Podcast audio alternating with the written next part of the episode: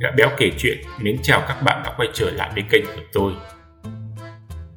Gã béo kể chuyện có lời đầu tiên xin các bạn hãy cho tôi một like, một đăng ký kênh, một ấn chuông và share video của tôi để lan tỏa các giá trị đến với mọi người. Bài viết hôm nay của tác giả Đức Nhân có tiêu đề Chúng ta đang nuôi một con quái vật trong não mình thông qua Internet. Trong cuốn Trí tuệ giả tạo, Internet đã làm gì chúng ta? Có mô tả một nghiên cứu thực nghiệm như sau.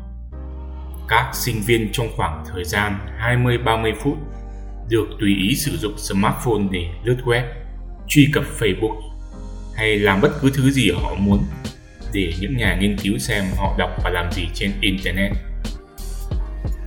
Kết quả là đa số sinh viên tham gia nghiên cứu chỉ chăm chú trước hình ảnh, video, các đoạn nội dung rất ngắn, còn lại những bài viết thể thao, giải trí thú vị đến đâu nhưng dài trên 2.000 chữ thì họ đều dùng ngón tay lướt qua bài viết và coi như đọc rồi.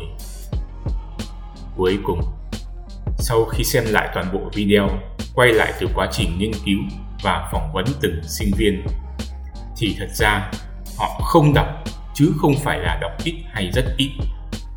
Nhiều người nói rằng đã từ lâu họ cũng không đọc xong nổi một cuốn sách dù rất cố gắng.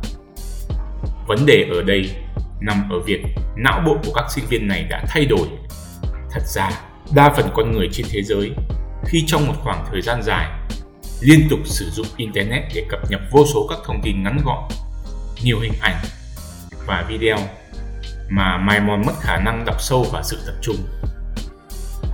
Ngược lại, nhờ vào máy học và trí tuệ nhân tạo, các nền tảng mạng xã hội hay video trực tuyến liên tục đưa ra gợi ý xem hết thông tin, hình ảnh và video đến người xem.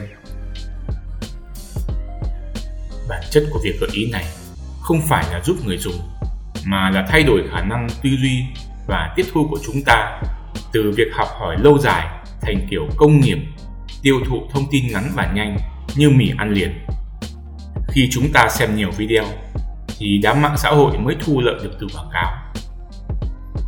Tôi nói vậy không muốn đánh đồng tất cả video bởi vì có nhiều video thì rất hữu ích như những video của trên kênh cả bé kể chuyện đây này nói vui vậy thôi cũng không phải ngẫu nhiên trong mấy năm nay các nền tảng mạng xã hội như Facebook, Instagram, YouTube và bây giờ là Snapchat cùng TikTok lấy cốt lõi là video để thu hút người dùng.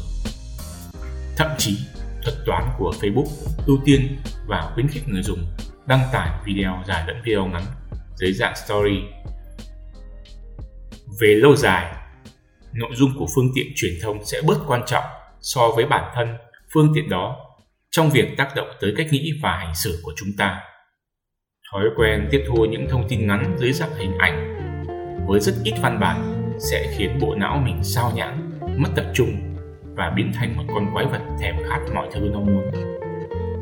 Nó đòi hỏi được cho ăn theo cách Internet cho nó ăn và càng được cho ăn nó càng trở nên đói hơn. Tác giả của trí tuệ giả tạo kết luận việc đọc sâu thông qua sách hoặc bài viết dài một phần của tư duy và cả sự sáng tạo. Thực tế, từ hàng nghìn năm lịch sử, những con người có tư tưởng vĩ đại hay các nhà phát minh tài giỏi đều đồng ý rằng ý tưởng và sự sáng tạo sẽ dễ dàng xuất hiện hơn khi bộ não đã học được cách đọc và đang đọc. Sự tập trung của chúng ta bắt đầu bị sa sút và phân tán khi Internet xuất hiện. Bây giờ, nhiều người trong chúng ta khi cầm sách lên sẽ đặt ngay xuống chỉ sau một hai trang, bất chấp thực tế rằng khả năng đọc sâu từng xuất hiện tự nhiên, giờ bị thay thế bằng thú vui hấp thụ thông tin nhanh và ngắn do Internet đem lại. Mình viết chia sẻ này không hề phủ nhận những gì Internet đã thay đổi và biến cuộc sống của chúng ta trở nên tốt đẹp, tiện lợi và mở ra nhiều liên kết hơn. Nhưng Internet cũng là con dao hai lưỡi nếu chúng ta không kiểm soát được thời gian dành cho nó thì chúng ta đang nuôi dưỡng một con quái vật đơn điệu, nhàm chán. Biết chăm chăm nhìn vào màn hình điện thoại với ngón tay lướt lên lướt xuống. Các bạn vừa nghe bài viết của tiểu thuyết gia Đức Nhân. Ý kiến các bạn thế nào về vấn đề này? Xin hãy cho béo tôi một comment xuống dưới video. Cảm ơn các bạn và hẹn gặp lại.